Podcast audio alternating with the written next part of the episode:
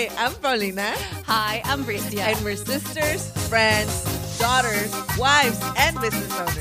And we're just following our dreams, you know, working to be a better version of ourselves every day. All right. And we're also moms. Welcome to the Super Mama Sisterhood. Hello. Hello. Hi, Super Mama. So, welcome back to another week of my sister and I, myself, my sister and I, me, myself, and I, and my sister, my sister, and me, Paulina and, and I. I am Bricia Lopez. I am Paulina's sister. So, if you are just catching up on our episodes, this is why sometimes I am a bully because I'm her sister. And I can. Hi, everyone. Every time, uh, wait, every time I get a message, I want to say, Do you even watch the Kardashians? I am nice. we don't slap each other. We don't. We don't. Yeah. we don't get physical. We don't get physical. Or I don't say the things they say to each other. That's what makes no. me feel like a better sister after watching Kardashians. I, I like we don't insult each other at all. I I know. I've never said you're a effing, you know, uh, whatever. Anyway, introduce ourselves. My name is Bricia Lopez. I have um, two children, a five year old handsome little man and a three month old beautiful little girl, almost four months now. Um, and yeah, hanging out, being the oh best me I can be every day. Every single day. Hi, everyone. This is Paulina. Uh, I'm Bricia's sister, the one that gets bullied all the time. Number one. So I don't even think it's bullying. I think it's the wrong word the wrong word to use. No, I don't, don't label. Don't label. Yeah, it, don't, label. Um, I am a mother of two, three little girls. We're not that. They're not that little anymore. Nine, six, and um, three. And yeah, same thing. Just you know, trying to be a better person every day. Uh, if you're new to the show, welcome to the Super Mama Sisterhood, and to all of our longtime listeners. What's up, ladies? We love you. Thank you for your support. We could not do this without you. And also, if you're new, don't forget to follow us on our social media at underscore supermamas on Facebook, Supermamas Podcast, and on the web at supermamas.com. Uh, if you also want to send us a message or uh, call us up, you can do that at hello at supermamas.com or 424 326 3707. And stay tuned at the end of the show for our favorite the segment or tip of the week. Yes. So before we get to our show, Bricia, should we say who we have or should we talk about our week? What do you want to do first? Uh, you know, I haven't really had a very eventful week. So I'm gonna leave this to you. What have you been up to? I mean, my week has just been the same. Have I had something happen to me? I'm at the point where I have to look at my calendar and be like, oh, I did that. Yeah, that's right. I did this. oh my God. Well, no, you know what? Something that I wanted to share, which is relevant to this, well, kind of relevant to the show that I haven't mm-hmm. shared in a while, that I haven't shared. And I remember I talked to someone about this yesterday was, um, as if you guys follow us, you know, I went on a trip with to Big Bear with my family for our birthdays. Got it when we came back, you know, I was looking through the mail and I received a letter from the city of Los Angeles saying that we had to clean up our alley. So, you know, when the gardener came, we went, we talked to him. And while we were in the alley, which is like, you know, we don't ever go to the alley, it's actually locked.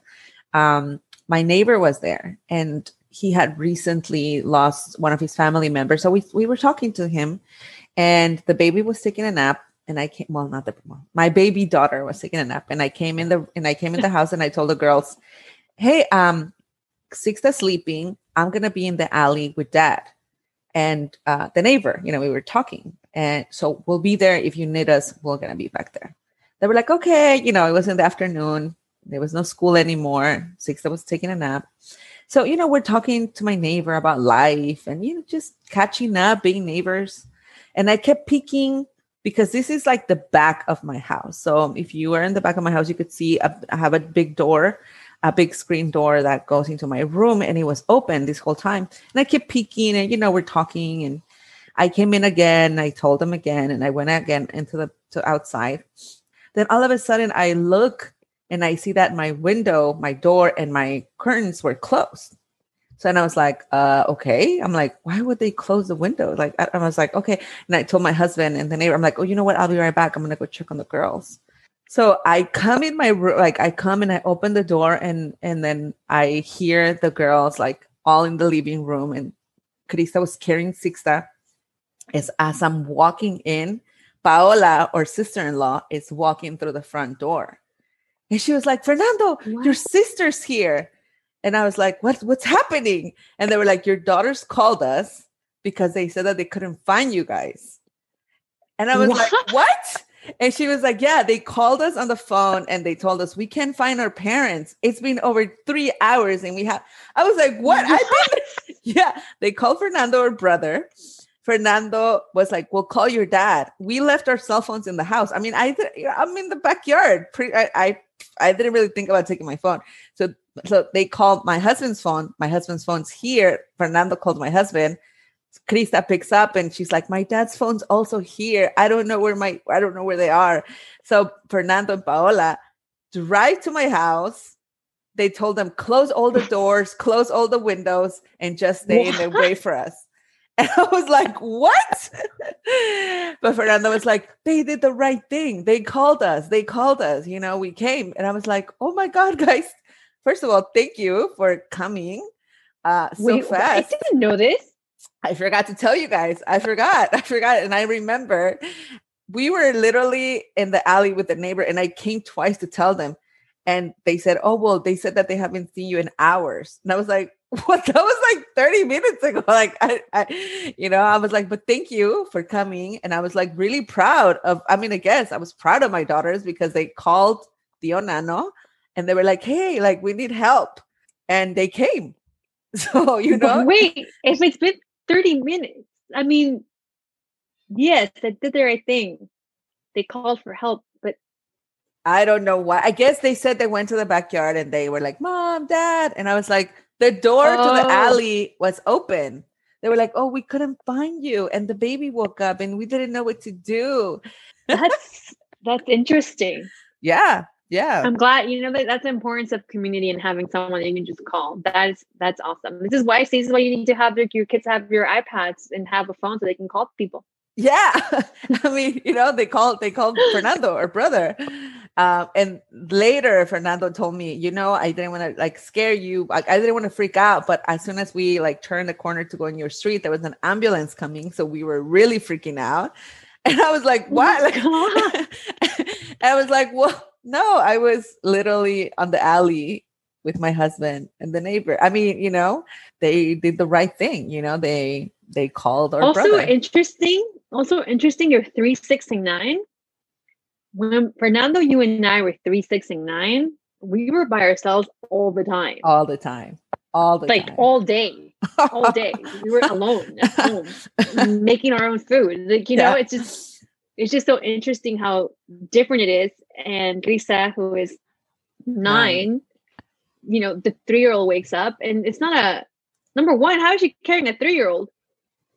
because Uh, she's heavy now. so she's carrying her.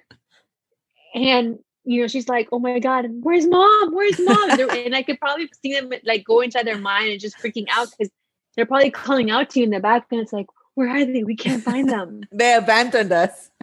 They abandoned us for three hours, and it's like it's been twenty five minutes." I was like, what? Because I mean, Fernando, her brother, lives super close here, so he probably. I mean, he came in chancla, like they, you know, they came like in a hurry, and it's probably like a five minute drive. It's not even probably less.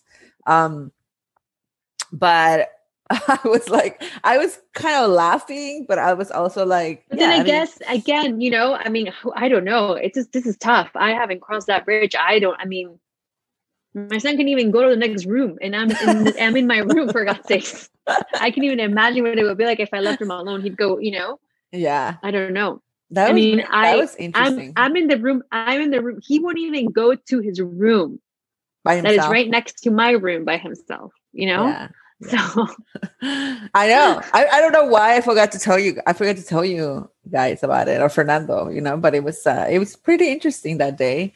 Um, but I was, you know, I'm glad that they I'm trying to teach them other phone numbers because you know they know my number, they know my husband's number, but like to to learn other numbers. I think it's important, you know. Like I remember that time that she got lost at Target and she called me and they called me that your Wait, daughter's what? here. Oh my god, yeah, last year. Was it last year? what? I share this on the podcast. I did share this on the podcast. She didn't get lost, but we were at Target with my husband, and I don't know where we were. I mean, we're all there, so it's probably pre-pandemic. Um, and my husband started going to get something, and she said, "I'm gonna go with Dad." And I see him, and I saw her. I was like, "Okay, there she goes." Then all of a sudden, I get a phone call, and I was like, "Hello." They were like, "Oh, hi, yeah, I'm call- I'm a Target. I'm, you know, I'm a person that works at Target."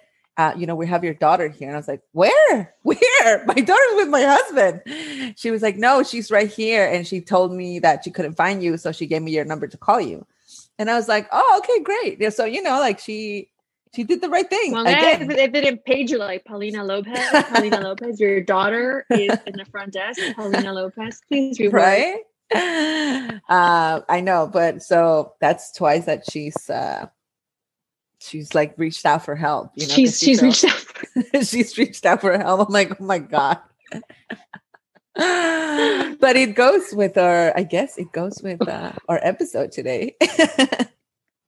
Does it? Today's episode is a little bit um, it's heavy. Number It's one, heavy. so definitely if you are a survivor of uh, abuse, it might be triggering as well.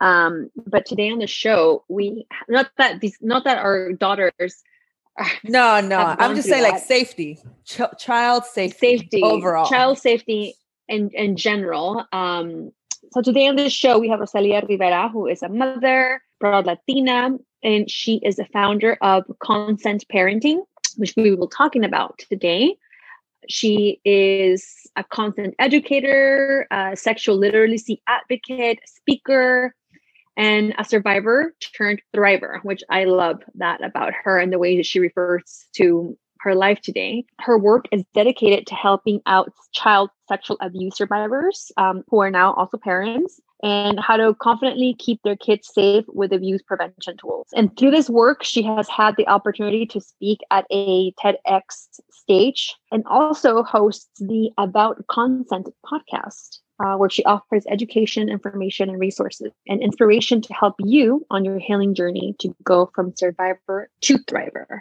Uh, Awesome. needless to say, a very important episode. Not like I wouldn't say heavy, heavy episode, but definitely important episode, and that you may want to just listen with your partner and not around your children. So, without further ado, here is your episode with Rosalia Rivera from Consent Parenting. Welcome to the show, Rosalia. How are you? I'm awesome. Thanks for making the time. oh, thank you for having me. We I'm are always very thankful of uh, women's, especially moms' times in this time of times. Yeah. Yeah. Um, but let's get started. Let's get started. Tell us who you are, who you live with, who you're quarantining with. What do you do? Tell us everything, all the Dish it out. 411. Give us the tea. give you everything. So I'm Rosalia Rivera, and I am a consent educator and a abuse prevention specialist, a uh, sexual literacy advocate, and a mom of tres niños, three little ones. Yeah, Boys, all boys? all boys. Oh, God. Yeah, no, so far they've self-identified as boys so far, um, and yeah, they are uh, between five and nine, so Oh, my God. pretty busy, pretty busy. Yeah, yeah, yeah. I feel you, girl. I have Yeah. three, all girls. Uh, it's three, six, and nine. So I feel you.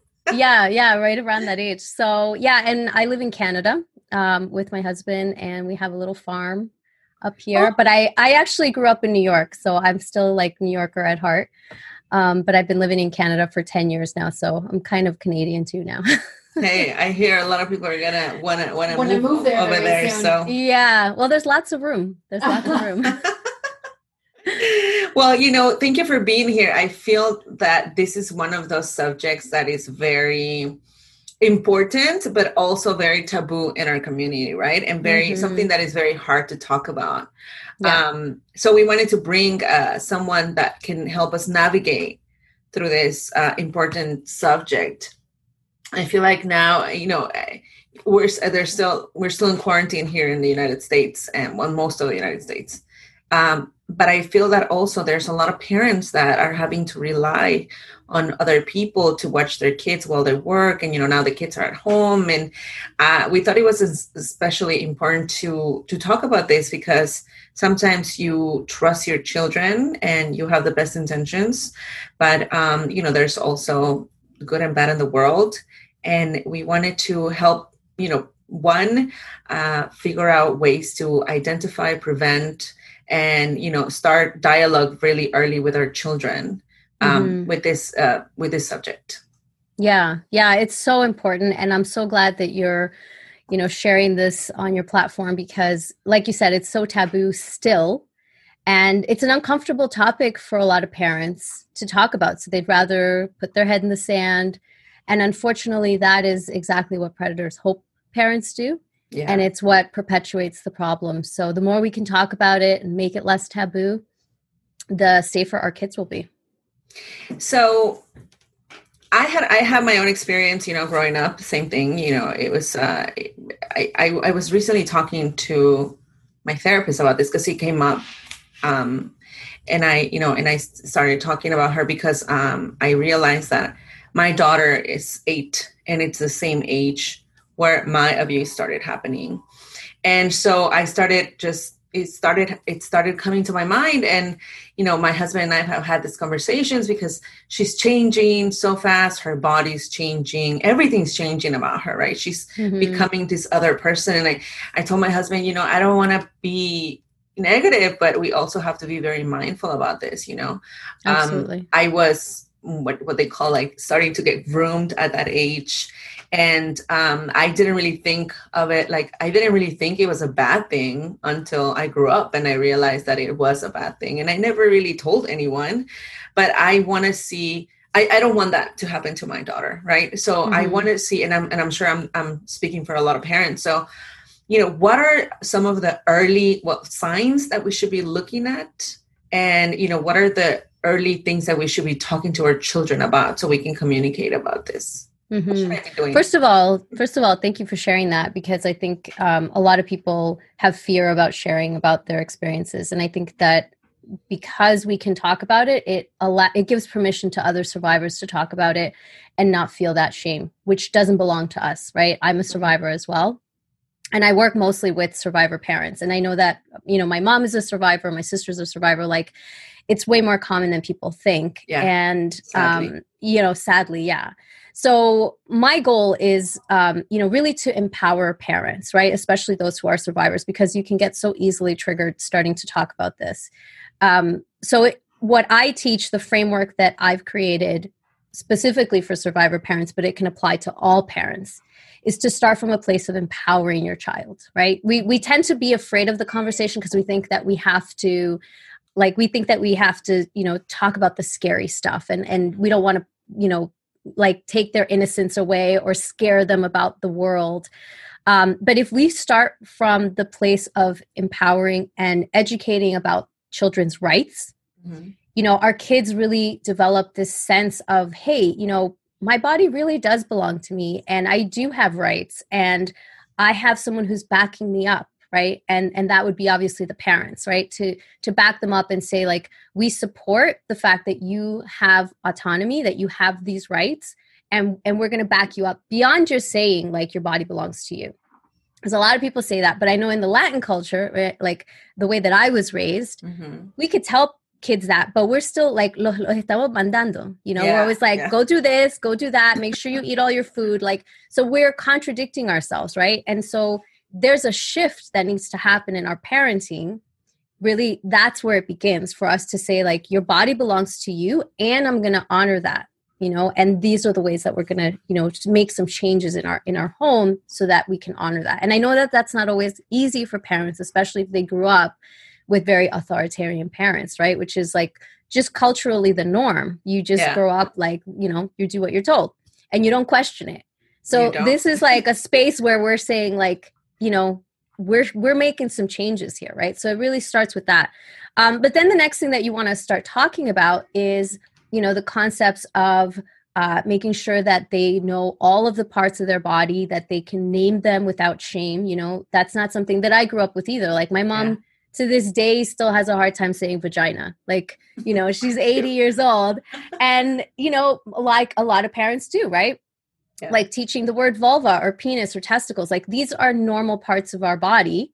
They should be named just as normally like without that shame and and so that takes some adjusting right but it's really important because if something were to ever happen you want to make sure that your child can identify exactly where they were touched how they were touched right so we want to make sure we're giving kids that language um, and that should start as early as two but wherever you are you know if your child is 10 you can still teach this right so it's never too late um, but so, you know, that's a piece of the education. Another piece that's really important is to make sure that we're teaching kids the difference between privacy, surprises, and secrets, right? Mm, okay. Secrets is that's a really big deal because secrets are the currency of predators. Like if they can get a child to keep even an innocent secret, you know, in my household, there's no such thing as an innocent secret. There's no secrets in our house, like, period. Um, and you can distinguish it by saying, you know, the difference between, like, let's say a surprise, if you're going to have a surprise birthday party, is like a temporary thing that you can, you know, you don't tell, but it's temporary and you know that you're going to be allowed to tell it. Mhm. Right. So that's the biggest distinction. And if you if you can tell kids that, then they know that secrets, you know, are a bad thing. You're not like if somebody makes you keep a secret that makes them feel uncomfortable or unsafe, that is something that they have to tell their parents. So, you know, these are also conversations that need to happen ongoing, not just like, okay, we read a book, they got it. Because, like, how many Mhm. times does a kid need to like know something before Many they get it? you know? many, many times. Yeah. Um, so those three are the the biggest things. Like teach Okay. your kids about their rights, uh, teach them about their private parts, and make sure that you're educating them about the concepts of secrets versus surprises, um, and also privacy. What is the? I mean, uh, uh, for uh, for those of us who are not too familiar, what are what are the kids' rights? So really, kids should have the right to say what can be done with their body. So if they don't Mhm. want to kiss, you know, grandma, they shouldn't be forced to kiss grandma. You know, that is their choice of how they want to show affection with their body. Okay. um, you know, even something like, I mean, a lot of parents get this t- kind of twisted because they say, well, you know, then my kid's not going to want to brush their teeth or they're not going to want to, you know, change their clothes, like all these things, right? Take um, a so we have- shower.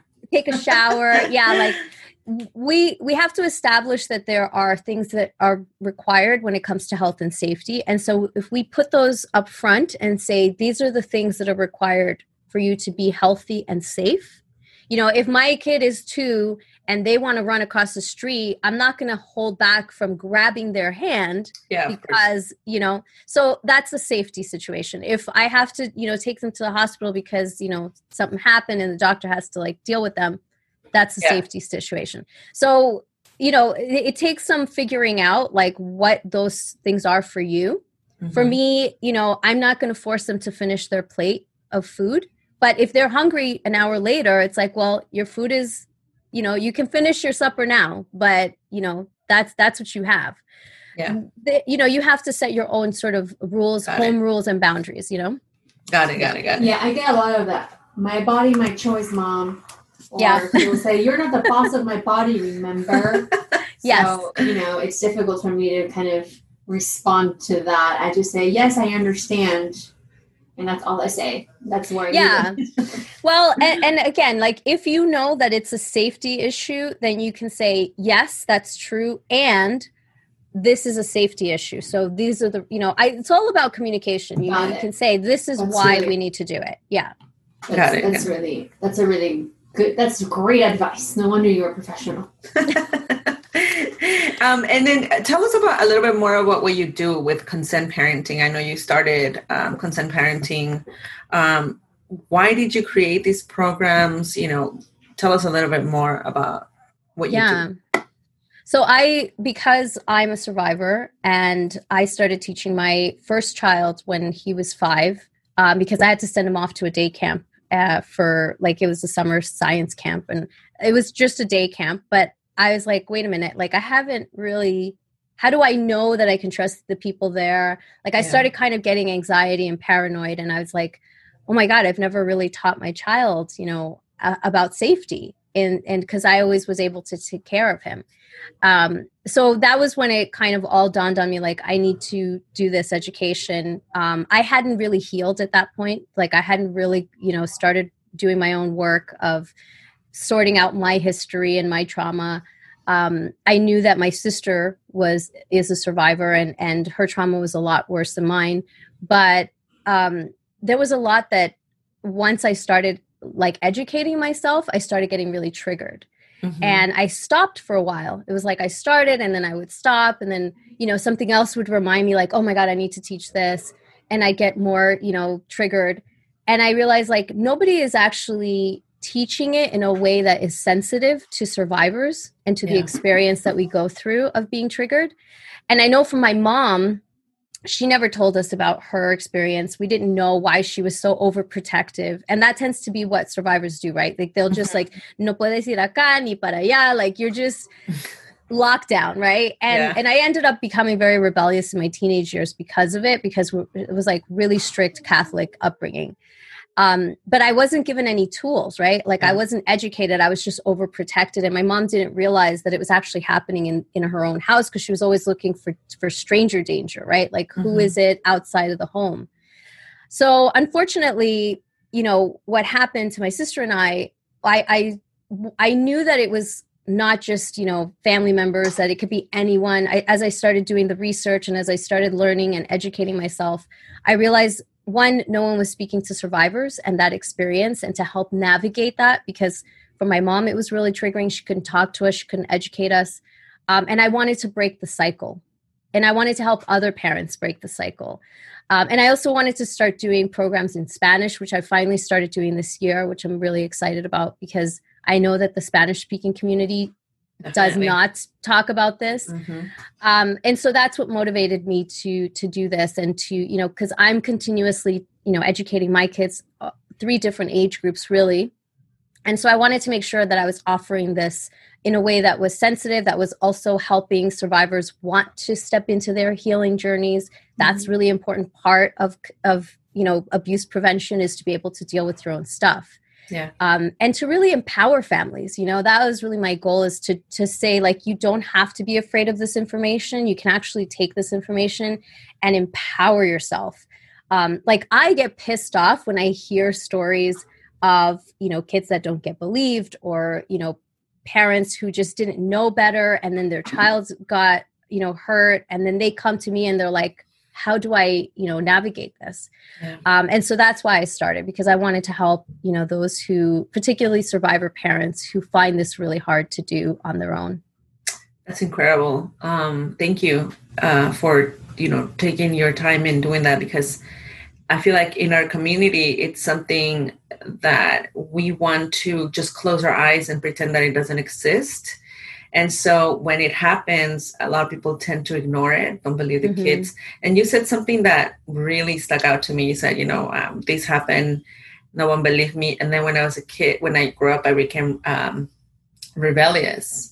And as I've been, you know, looking into what I lived, I really realized that it really, it didn't really affect me um, it affect the way that it affected me is in my relationship with men my mm-hmm. relation and, and the way that i saw my body and how to use my body to attract men right. which is just something that i just you know i realized uh, you know just um, a few weeks ago and again because you know all of this came up with my daughter um, but i had a question uh, as far as what are the types of abuse that are because not everything looks the same right? I think like everybody thinks abuse and everybody automatically thinks like you know the worst. Mm-hmm. but there's men there's different layers and different things of abuse that can happen to a child. And i think that's one of the things that i wanted to talk a little bit more because um uh, i think a lot of parents are also like well that's not really happening. That that he like that really dark thing's not happening but mm-hmm. they don't really realize that there's many different layers of abuse yeah uh, can you talk a little bit about that sure yeah yeah and i'm so glad you brought that point up because um, for me for a really long time i didn't want to talk about what happened to me because i didn't think it was as bad as like what happened to my sister Yeah. and so I was like, well, she had it so much worse. Like what happened to me could, couldn't really count. It doesn't count. You know, like I honestly felt that until someone was like, no, that that counts, you know? Um, so I think it's important that parents realize like there's so many different levels and ways that a child can be exploited and abused. Um, it can be, you know, showing a child pornography is is abuse. Mm-hmm. Um, touching them inappropriately once, you know, and making them uncomfortable and feeling unsafe counts um, you know, a lot of parents tend to think like only if it's rape or only if it's something, you know, where somebody got penetrated that that counts. No, it's all of it. You know, it can happen through online exploitation. Um, you know, where a child is coerced and made to send, you know, images. I mean, there's so many ways now um, especially you know where a child could be shown something or they could be recorded doing something um, where it's against their will so there's there's different layers of it and it could have have happened once or it could have happened over years and mm-hmm. it's still abuse and it still counts and it still uh, can be a very traumatizing experience for a child so we should never discount you know i think a lot of parents also say well like if it only happened once and it really like you know nothing mm-hmm. You know got nobody penetrated anybody then you know it's not that bad.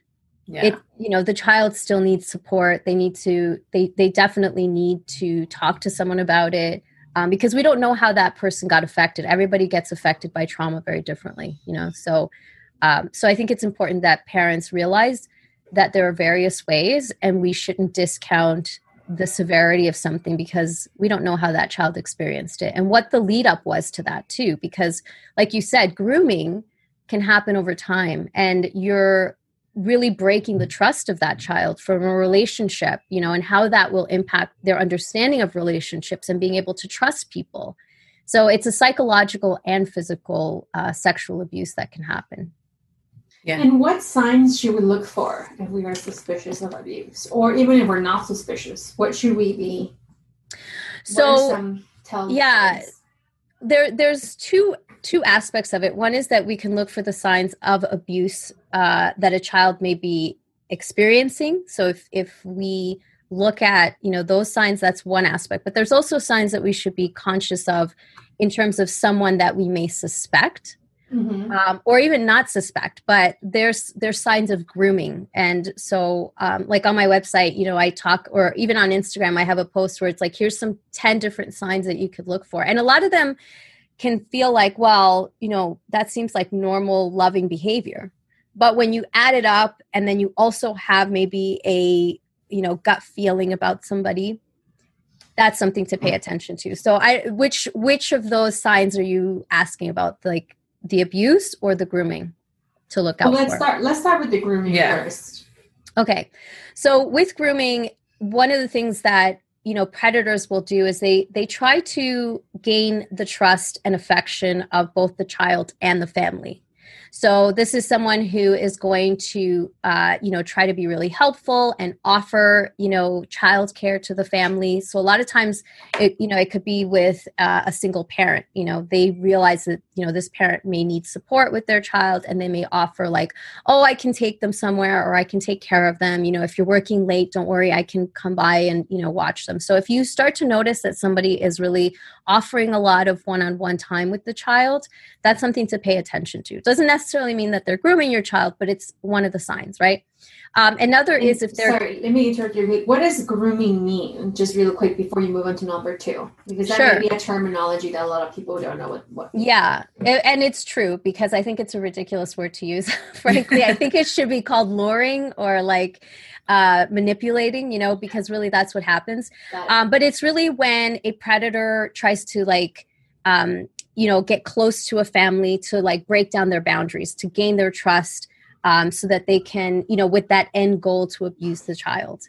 So they will use strategies to to do that. And Got one it. of those is you know so number two.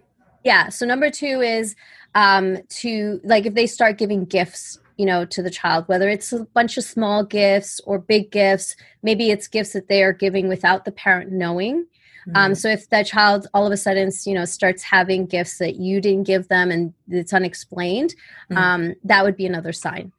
Um, the third is that uh, you you may start to see that they get more physically affectionate with the child, sometimes in front of the parents to try to normalize that behavior. Um, and so, you know, a lot of people think, well, like if it's a grandparent, like of course, you know, they're just naturally affectionate. But is the child feeling like comfortable with that? Like if they, you know, don't seem comfortable with it, but nobody's really saying anything, that's sort of a test that the predator will use. Mhm. Um, some other signs also um, would include uh, like once they start to get closer to the child, um, that they will, um, you know, ask them to keep innocent secrets.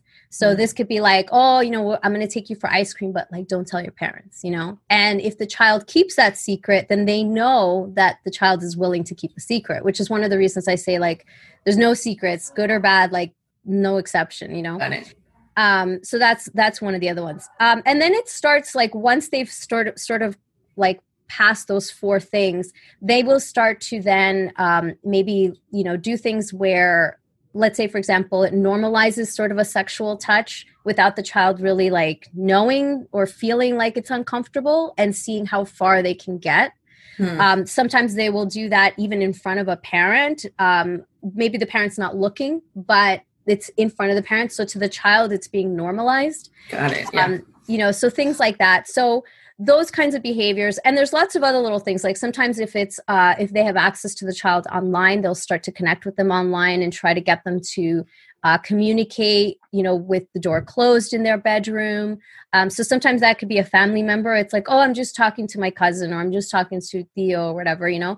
And they're like, oh, you know, getting them to go into a private room. So in my house, for example, we have a rule where if you're on a device, it has to be, um, you know, in a common room. You can't have your phone or your tablet or whatever in your room.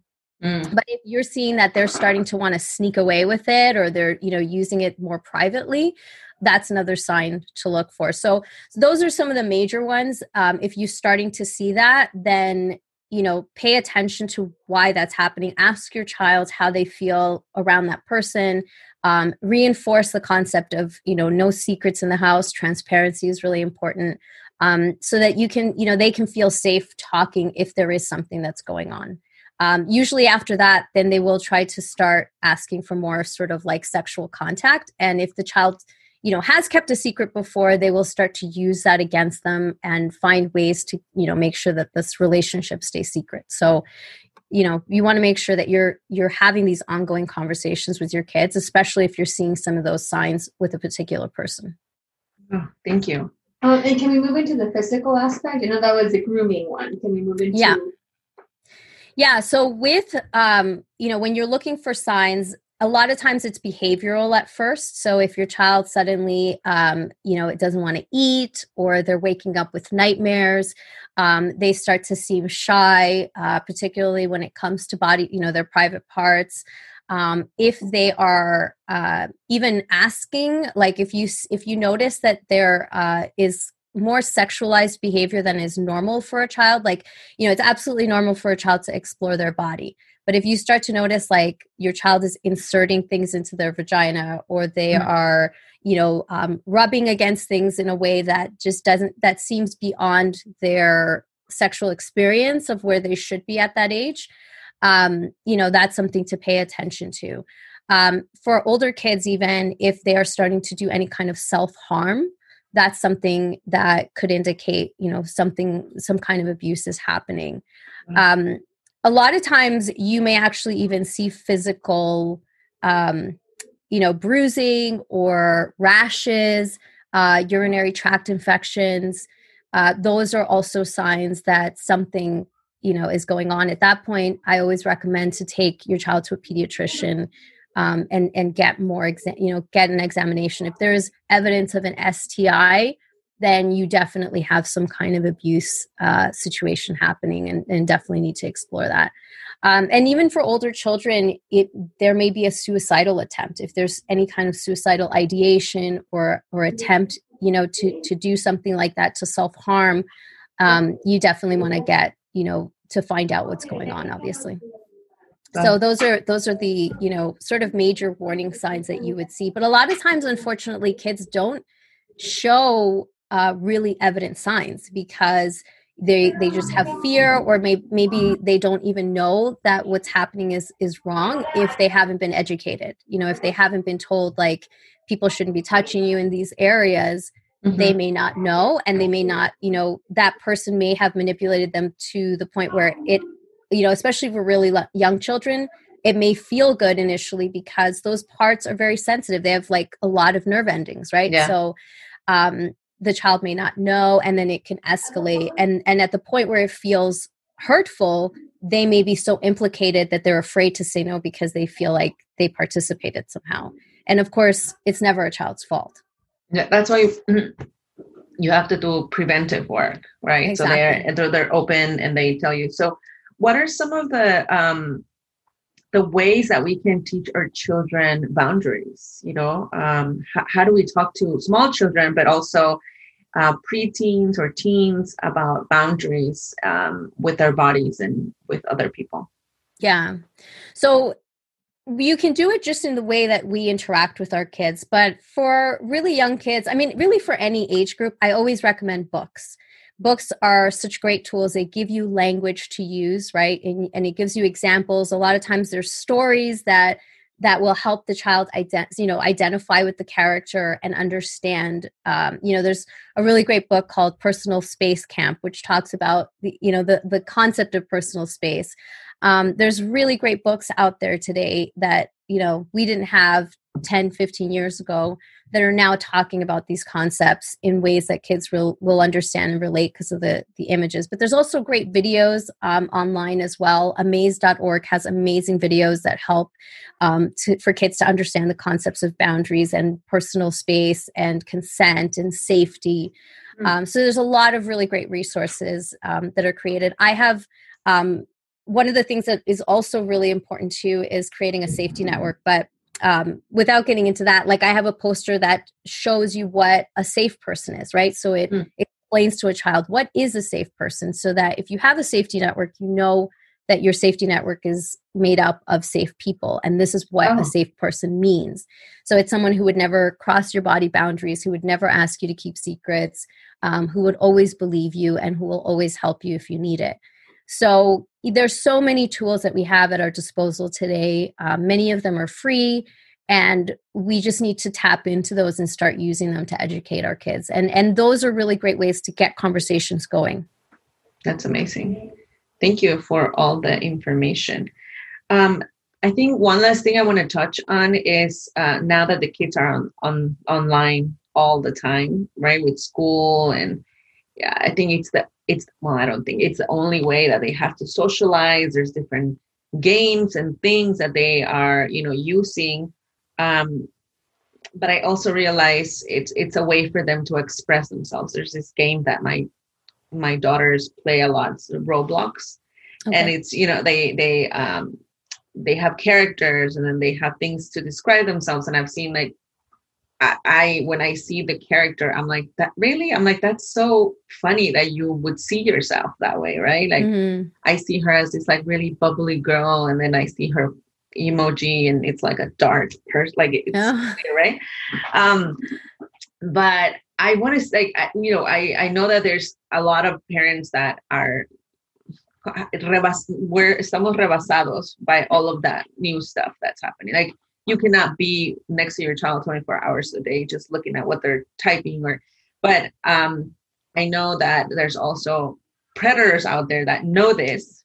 So um you know I want to get some tips from you uh, on how to handle the online world right now when in the age that we're living in during the pandemic and all of this. Yeah. Yeah. No, I it's so true. It, it's easy to get overwhelmed by that. Um, so there's a couple of tools that I recommend. So if your if your kids are going to be using games or apps, uh, there's a really amazing website which is also in Spanish, uh, commonsensemedia.org. Um, so I always recommend parents check that out because you can check out exactly what game or app your child wants to use. At least get some basics. You know, it doesn't mean like you have to know the game or the app inside out, but like get an understanding of it. See what the you know platform recommends about it for age groups and such.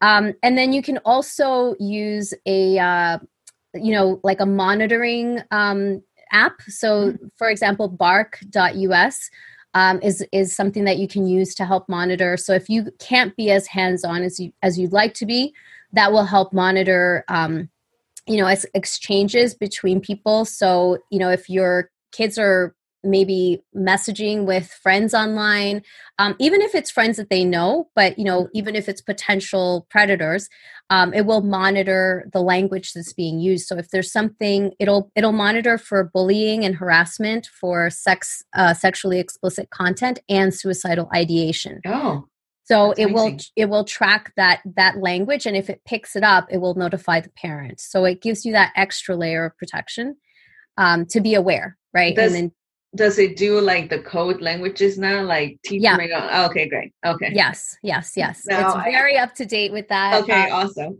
yeah and i actually did an interview with the with the cmo of that um, organization um, for my podcast because like there's so much and you you can be so easily overwhelmed and because Mhm. kids are on for so for such a long time right nowadays um, so so that's another really helpful tool but there's other ones that are similar. So if you do some research you can find other ones.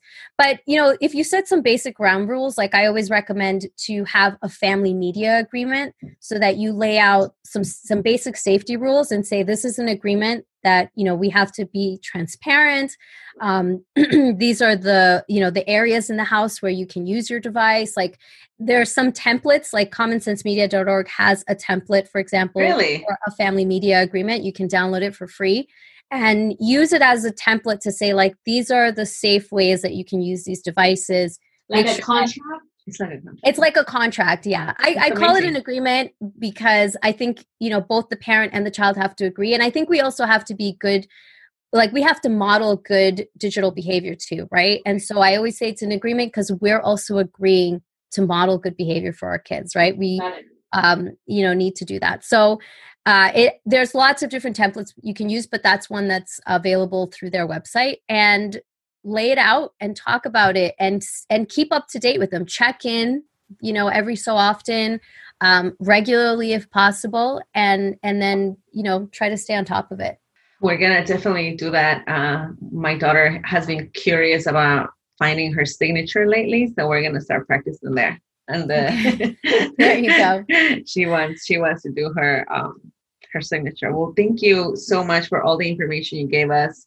It's I, I feel like sometimes it is a little bit overwhelming. It is scary. It's something really scary. It's something like I said that we just want to like ignore, like pretend that it's not happening. But unfortunately, um, it's more real than we think and it happens to a way way more people than we that we can ever imagine so we need Yeah. to teach our children um, young you know to speak about this uh, all of these things and even though it might be uncomfortable. And, and to, to be honest with you uh, a few months ago i started reading a book with my with my daughter. I don't remember what's it called. Something about the stork. Um and then we were reading as we were reading it once we got to the part where and i was like i'm all ready. I'm, I'm gonna do this you know? But once we got to the page where it was gonna start talking about sex and all of those things i got i, I was like oh my god okay i'm gonna i'm gonna give it a little bit more time and put it away but i think right now it's the perfect time to to pick up on that conversation Mhm. because um, my daughter is changing so fast. She's changing so fast, and I want to be able to connect with her right now and not when it's too late. right You know, I really, really want to connect with her. I really want to um, open that com- that communication between her and I and, and her dad as well, and so she can be safe and and and and know that yeah, she's empowered to make her own decisions, and and she has all the power over her body, which Yeah. is something that you know we didn't grow up with. Yeah, yeah, and to, and to your point, I think a lot of parents don't realize that if they aren't the ones that are being the leaders in that respect, like that sort of figure of authority that can answer their kids' questions without shame, they're going to seek out that information elsewhere. And would you rather them know from you or from the internet or other people or peers who are going to give them misinformation, right? So Yeah, it's it's I- really I, think it's just it's just a matter of like us working through our own traumas Absolutely. because they're they're they're they're like they don't even know, right? Like they're they're they're just new to all this. Yeah. But it's us that we have the problem with it. It's not them, it's us. So I think Yeah. us working our own issues, working out our own issues will really help to break that barrier that it's that could potentially, you know, be there. Yeah exactly exactly and the, and just wanted to make one last point too is a lot of times we think um, we don't want to talk about this now because it's like a scary issue but we also have to remember that like we're empowering them now to prevent abuse but also to prevent them from experiencing it later in life because they'll Mhm. have the skills you know to Right. to know like what to do and what to say and if something happens that they can report that it's never their fault that you know consent can be withdrawn like all these things that i wish i had known Mhm. um, when i was 17 i was date raped and i didn't report because i thought it was my fault because i didn't know that i could withdraw my consent that you know like there were all these things that i just didn't know and i think i would have been more empowered to do something in that moment and to report it after and not have lived with so much shame and guilt for so long right? And I, if we can teach our kids early we are giving them that gift of empowering them later in life you know? So i always say to parents like think of that vision for them for the future because you're doing this work now that's going to mm-hmm. serve them later as well. Definitely. Thank, thank you, you. so much for your time, for your insight, for educating us so much in such a besides an important subject, a big subject, right? And I know that we covered very little, Mhm. and there's many more information, many, yeah, a lot more information that we should get educated on constantly. And just like you mentioned, it's not just about reading a book and moving forward, but um, making this part of our everyday life and normalizing it. And part of that is listening to great content like your podcast and everything that you do. Can you let us know where our moms can find you and how can get in contact with you and all that good stuff? Yeah, sure. Well, thanks again for having me. And uh, you can find everything through consentparenting.com. Uh, I'm also very active on Instagram, which is also consent parenting, and Facebook. I go live once a week there as well. So those are the three main hubs that you can connect with me. Um, and also, my podcast is about consent.com. Oh, awesome. Thank you so much. Thank you so much. It was incredible Oh, having thank you. you. Um, it was enlightening to say the least. Yeah. Thank you. Definitely, we need to. You know, this this sh- this cannot be the last conversation that we have. I'm sure there's going to be lots of questions, and parents are, you know, things that I can't really think of, but I know there's a lot of parents that have questions. So we definitely need to do this again with you. I would love to. Thanks for having Thank me. Thank you again. so much, and stay safe. Enjoy your day, and we'll see you soon. Bye. Bye. Hey Super Mamas, Paulina and Brisa here. We just want to remind you to rate and subscribe to our podcast on iTunes, Stitcher, follow us on Spotify, SoundCloud, or wherever you get your podcasts. Also, have you seen us rocking our Supermama swag? Well, we want you to join in. Use promo code SM Podcast at checkout on supermamas.com slash swag for 15% off your next order. Again, that's code SM Podcast on supermamas.com slash swag for 15% off. Okay, now back to the show.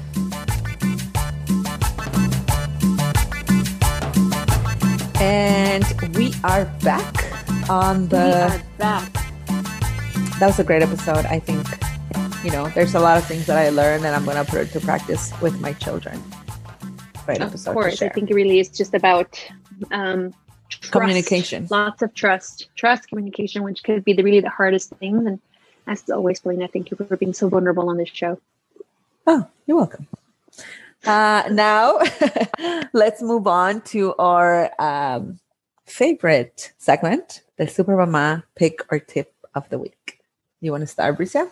Sure, of course. I think on the show before, aside from having Rosalia that talked about consent parenting and you know building trust with your kids and all that great stuff, we've also had prior to this prior to this year um, someone to speak about internet safety. Right? I think we had a show before, and even though we had the show, and even though we knew about you know maintaining your Wi-Fi and um, your kind of network in your home a safe place for your children it has been what nine months into this pandemic year eight months who knows at this point Um, wait, seven months? Who knows? I don't know.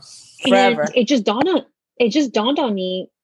I my kid's Wi-Fi is a free for all. My kid's iPad is a, you know, like here, the world, like the world, you can do anything in this iPad. And I'm like, oh my God, it just kind of hit me one day.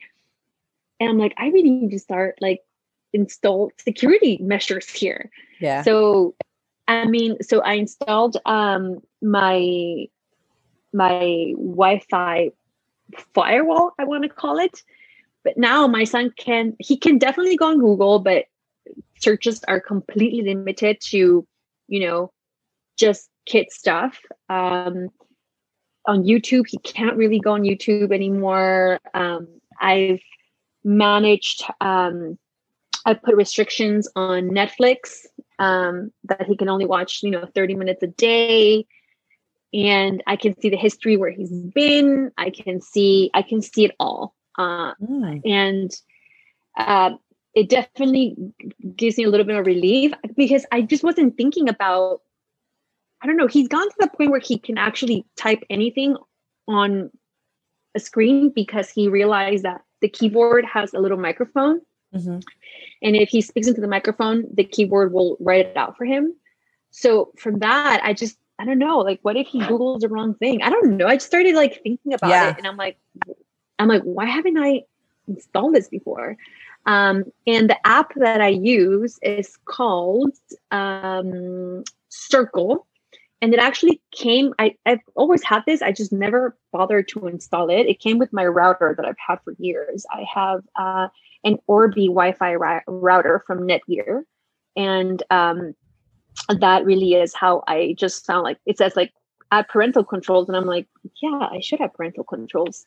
Um, and yeah, highly recommended. You can uh, basically you can you can assign uh, you can assign devices to each profile.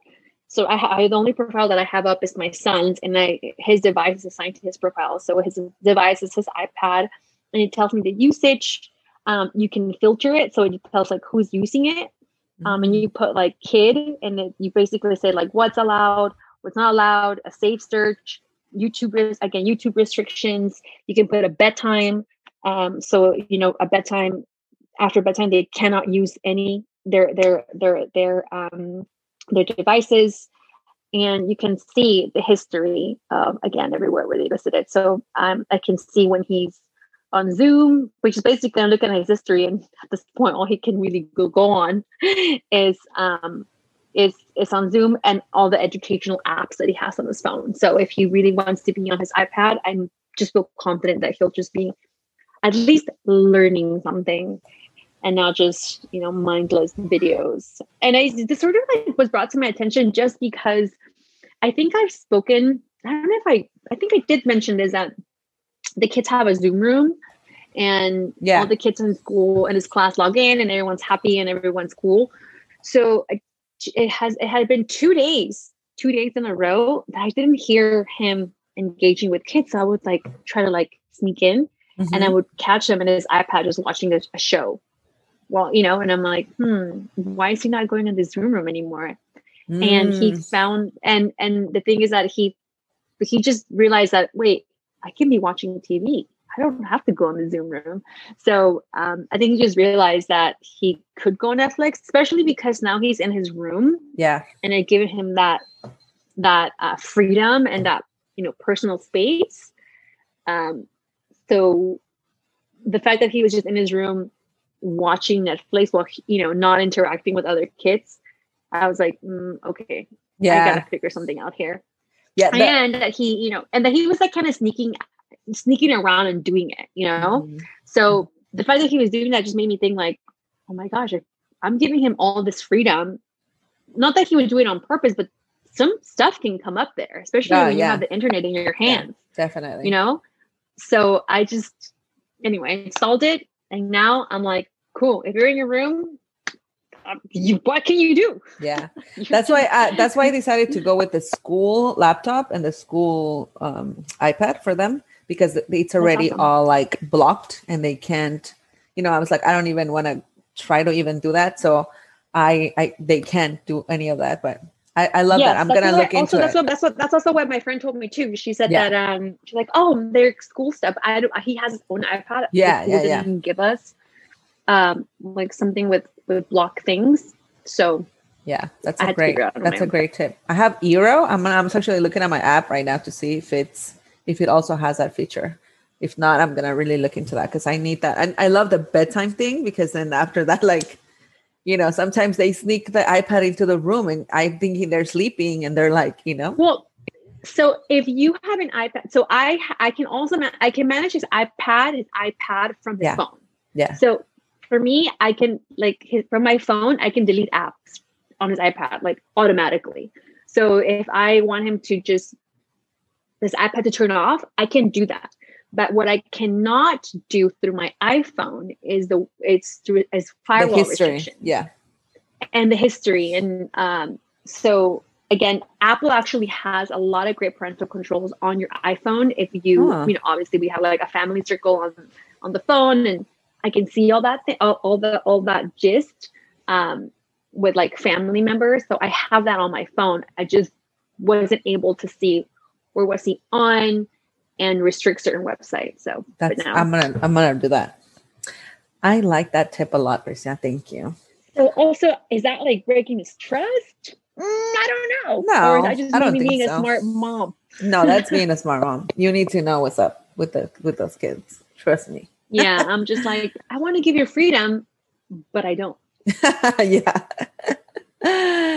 well, um, my picks are actually two books uh, that uh, my best friend Jackie gave to my daughters when her and I started conversations, having conversations about like you know our kids' bodies changing, all of that. You know, so she gifted me two books that are really really good. Um, the first one is called "Who Has What." And this book is it says all about girls' bodies and boys' bodies. Um, and this is for probably like three to six years old. So, you know, it's like more like really basic stuff about, you know, our bodies are different. You know, they ha- they have a comparison with, you know, a boy and like a puppy dog male and like a girl dog and a, and a girl, you know, so it's like very basic stuff, but like language that the girls um, that I read with the girls, and now we're like very familiar with our body parts, and you know, it's more more of that. Um, it's a really great book that goes along with like body safety with the kids and trust and communication. I really like that book, and I I read it with all three. With Krista, I am reading the book. It's uh, it's called "It's Not the Stork," uh, where it starts talking about you know I'm gonna say the like the next level things, which is pregnancy, sex, pe- you know, periods, you know, changes on bodies, on males and females. But this is a children's book. It's called "It's Not Intercourse? Stork." Intercourse, yes, it talks about that. it talks Maybe about yeah it, it, it's it, it, it you know it goes on to like the next level subjects but this is like a it's a new york times bestseller it's a really like it's an, a really educational book really I- think it made me feel comfortable reading it and then What is it? Is it rated like seven years plus, or is it like for this is, 13 and up? Or what?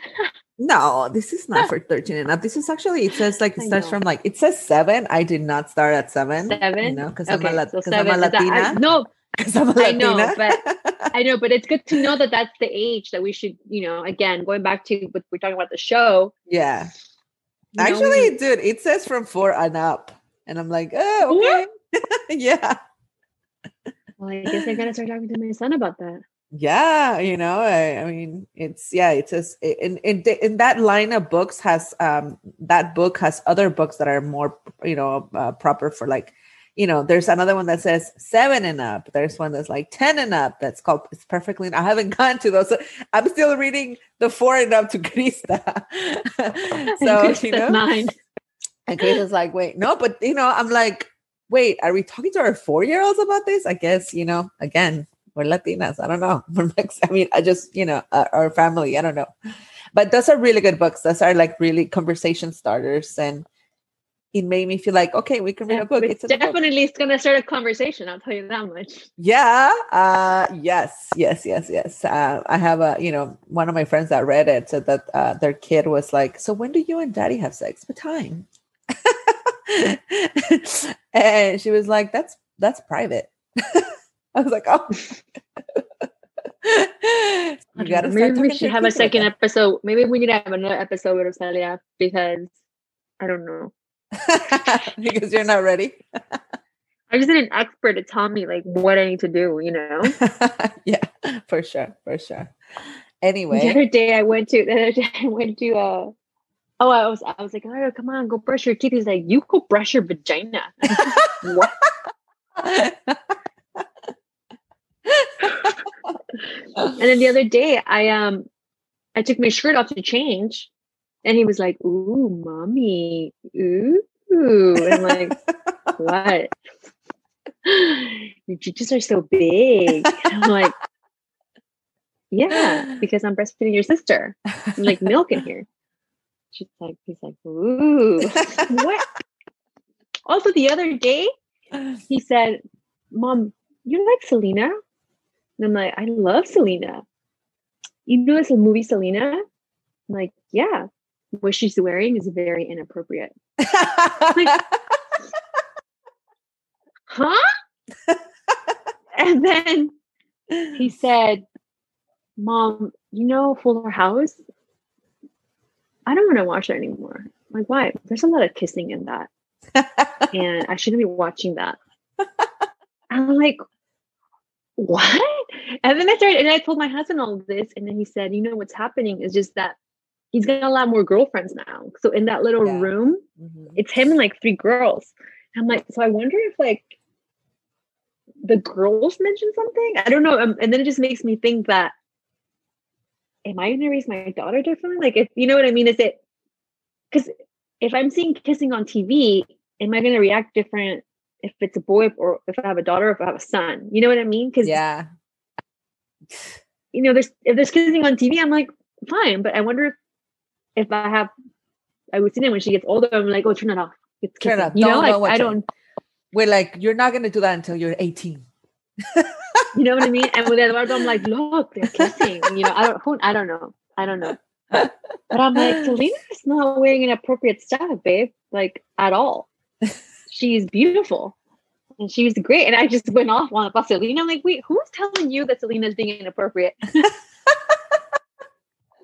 oh my god. I know i know. They start noticing a lot of things. They start asking more questions more and more and more. And i'm like eh. so that's why i was like let me read this book again. I'm telling you i'm telling you. Anyway All right, thank you ladies um, for another week. And uh, we will see you next week. Bye Hey, sisters. Thank you so much for listening. Hope all of you guys are subscribed to our newsletter. If you're not, make sure you hit that subscribe button on supermamas.com. We will be sending out invites to upcoming events, promos, and super cool surprises your way. And of course, you can always keep up with us through the gram at underscore supermamas and on Twitter, also at underscore supermamas, and in the face at supermamas podcast. Oh, one more thing. We want to hear your super mama moment of the week to share with all of you sisters. Call into our hotline 424-329-3707 and leave us a message or simply email us a voice note to hello at supermamas.com. Very soon, we could be featuring you on the show. Please remember to leave your name and Instagram handle for a chance to be featured. Much love and See you next week, Super Mamas!